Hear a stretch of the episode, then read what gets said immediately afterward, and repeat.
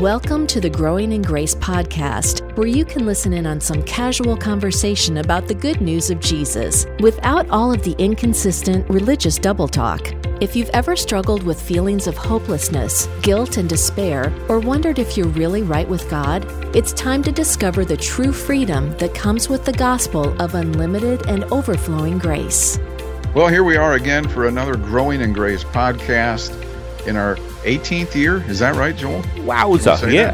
That? Yeah, we've gone through seventeen, so we have begun our eighteenth year.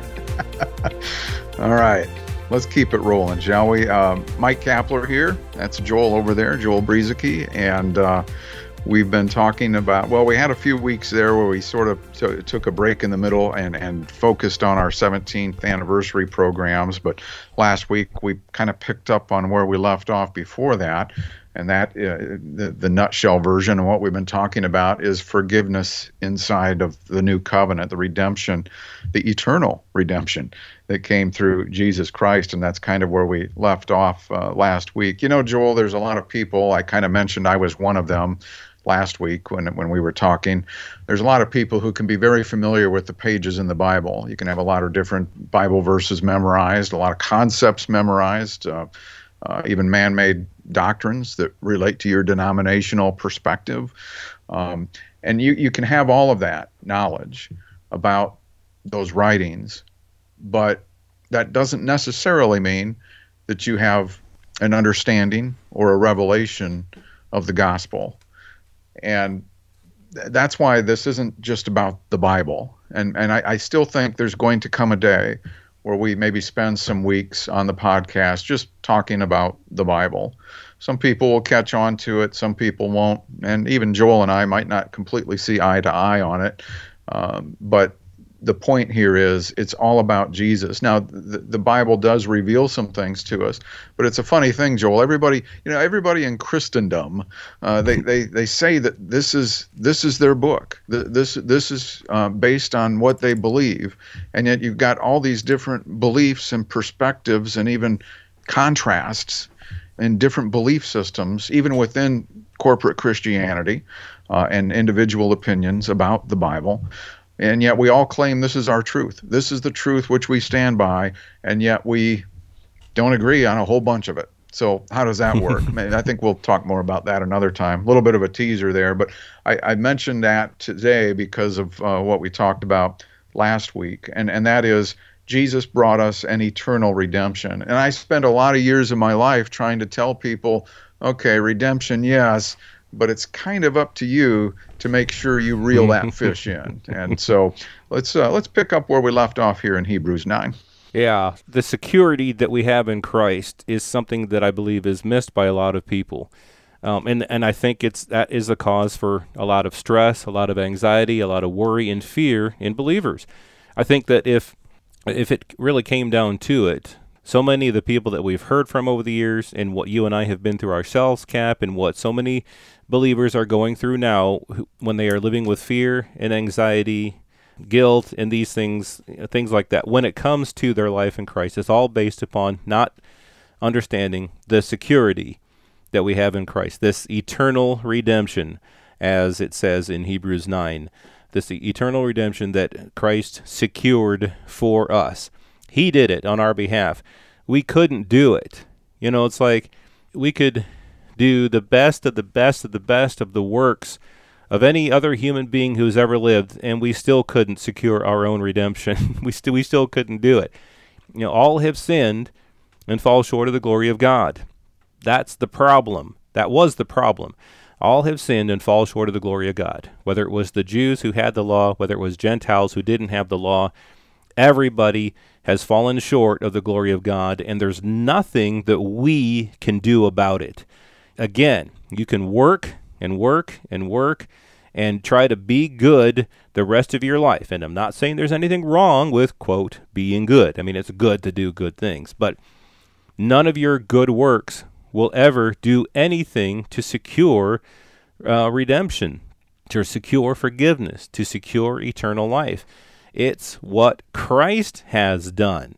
You know, in Hebrews nine here, and throughout the book of Hebrews, the, the writer is really contrasting the work that was done under that old covenant, they were priests. God ordained there to be priests, and he said there would be bulls and goats that, that their blood would be shed, and it was for the sins of the people.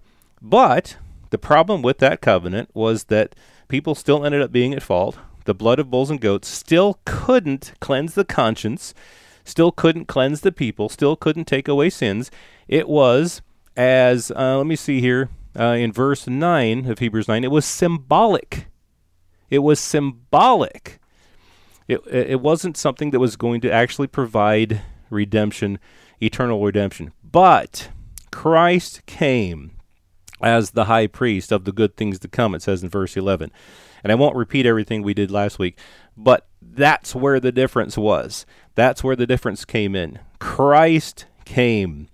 And uh, in verse fifteen, well, verse thirteen, so, uh, the blood of bulls and goats, the ashes of a heifer, sprinkling the unclean, sanctifies for the purifying of the flesh. How much more shall the blood of Christ, who through the eternal Spirit offered himself without spot to God, cleanse your conscience from dead works to serve the living God? It's the blood of Christ, where the blood of bulls and goats couldn't do a thing. And as Gentiles, we weren't even part of that thing. There weren't even goats and bulls and, and blood to do anything for us. We were just far off. We were out of the picture as far as all of this went. But yet we've been brought into this thing because of what Jesus has done. You know, Paul had written that you who once were far off have been brought near by your good works, by all the good things you've done. No, you have been brought near by the blood of Jesus. And so all of this is based upon the blood that Jesus shed. It's based upon what he did, and none of it is based upon what we have ever done or can ever do. Of course. And, and and that's the problem with people who want to try to tell you that salvation can be lost. Mm-hmm. Uh, you have it, you don't have it. Sometimes you get it back. Uh, it depends on your dedication and rededication. The thing they can't tell you specifically is, what do you have to do to be saved, to stay saved, and what would occur, or lack thereof, for you to lose that. Exactly what would you have to do to lose it, and what do you have to do to keep it specifically? I mean, I want line, line items in there, like it's a tax form from the U S government. You know, I, I want lots of words in there telling me exactly what is required here. You know, when you were mentioning uh, verse nine, well, I, you weren't just in verse nine, but w- one thing that is mentioned here in verse nine, The, the, these things uh, under the old covenant, the Holy Spirit, these holy places, the, the, the temple, the, the taking of the blood, the, the sacrifices that not only occurred once a year, but daily with the with the priests trying to cover the sins, to bring an atonement, to a temporary forgiveness, all of that stuff. It was symbolic for that time. Yeah, when I was a kid, Joel, uh, I wasn't real big into it, but because I wasn't maybe all that good at it, but back then, uh, you got, we're going back many decades here. I don't know if, if young people even still bother with this sort of thing anymore, or maybe there's an, a Lego thing or something out there that they're into, but we used to build models, oh, model yeah. cars, model this, model that. I even had model monsters, oh. uh, you know, like Frankenstein or the Gill Man, and, and their heads would glow in the dark. That mm-hmm, was pretty cool. Mm-hmm. Um, th- th- that's what the old covenant was. It, it was... It was just symbolic. It was just a model. It wasn't the real thing. It wasn't the real Mustang out in the driveway. It was just uh, something that sort of looked like that. And and that's what the old covenant was.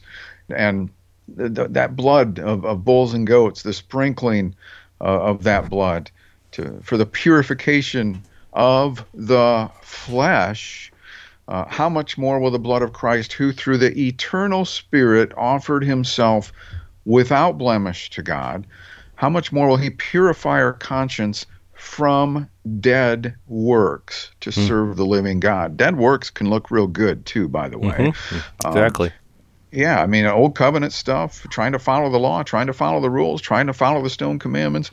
It was just all dead works. That was all fleshly. That was all That was yes. all dead works, right? Yes, yes. The contrast here between that fleshly ministry, condemning ministry, uh, a failed ministry, Uh, to this new way that came through Jesus, the mediator, verse fifteen of, of Hebrews nine, the mediator of a new covenant, a different covenant, not like the first covenant, so that those who are called may receive the promised eternal, there it is again, the promised eternal inheritance, since a death has occurred that redeems from the transgressions committed under the other covenant, the first one. For where a will is involved, the death of the one who made it must be established. For a will takes effect only at death, since it is not in force as long as the one who made it is alive. Therefore, not even the first covenant was inaugurated uh, without blood. It was not dedicated without blood. Um, and so the, the point here is, if this is all new to you, the point here is that Jesus... Uh, that, that word will, for where a will is involved, the death of the one who made it must be established. In different versions of the Bible, you will find uh, several different words with that. Uh, this is the E S V, where a will is involved. Um, I believe the New King James calls it a, a testament. Some translations call it a covenant, but it all comes from the same Greek word. So where, there, where a covenant is involved, the death of the one who made it must be established, because you know, I've used this example before, but when my, when my dad died many years ago, his will that he had made did not go into effect until he died. And that's how it was with Jesus. This covenant would go into effect at his death, not his birth, like what some people might think, because, you know, the New Testament started with the birth of Jesus, but that's not when the new covenant began. And so, but even with this covenant, like the first one, it had to be dedicated Uh, with blood. The difference is Jesus only had to shed his blood one time for the eternal redemption, the, the eternal redemption involved within this new covenant. Yeah, and that's see, that's where, again, all the difference in the world is found in, in what you were just talking about, in, in the difference between the, the covenants. And this is such a big thing. And I believe it's one of the biggest things that the church of today, uh, that the body of Christ is missing out on. We will read, again, I think I mentioned John the Baptist last week, in, in the words of Jesus. We will read the words of Jesus before the cross, and we will try to implement those words into our lives in Christ. And we will read things like, if you don't forgive others their sins, your Father won't forgive you. And we'll read that as if that's part of our life in Christ. Not realizing, not understanding the difference of the covenants. It was with the death of the testator. So like you said, you were reading from the E S V, and one that I've been more familiar with, the version is New King James, although I do like the E S V. You were talking about how where there is a, a will, where a will, will is involved, the death of the one who made it must be established, or for where there is a testament, there must also of necessity be the death of the testator. So Jesus had not yet died when he was doing his earthly ministry to the Jews who were under the law. And a lot of what he said was law talk, was old covenant talk. For a testament is in force after men are dead, since it has no power at all while the testator lives. Therefore, not even the first covenant was dedicated without blood. But, of course, this, this new covenant is based upon the blood of Jesus. And so this is all building upon what the writer has said in the, in the previous chapters about the will of God, you know, the, this covenant, about God making an oath, about the blood of Jesus being shed, about all of these things happening because uh, of the sins of the people, the old covenant sacrifices being symbolic, and a new testament being needed. And go back to Hebrews eight, the previous chapter, to find out, I think, more about that. The old covenant was made obsolete in order to make way for this new covenant, this new testament, this new will. And so it's all based upon the blood of Jesus, not our works. We'll pick up more next week on forgiveness, God's forgiveness, this eternal redemption that we have in Christ. Stick with us on the Growing in Grace podcast. This has been Growing in Grace with Mike Kapler and Joel Brzezinski, heard online through various internet sources around the world each week. Access past programs by visiting growing in grace dot org. Share it with a friend and listen again next week for more Growing in Grace.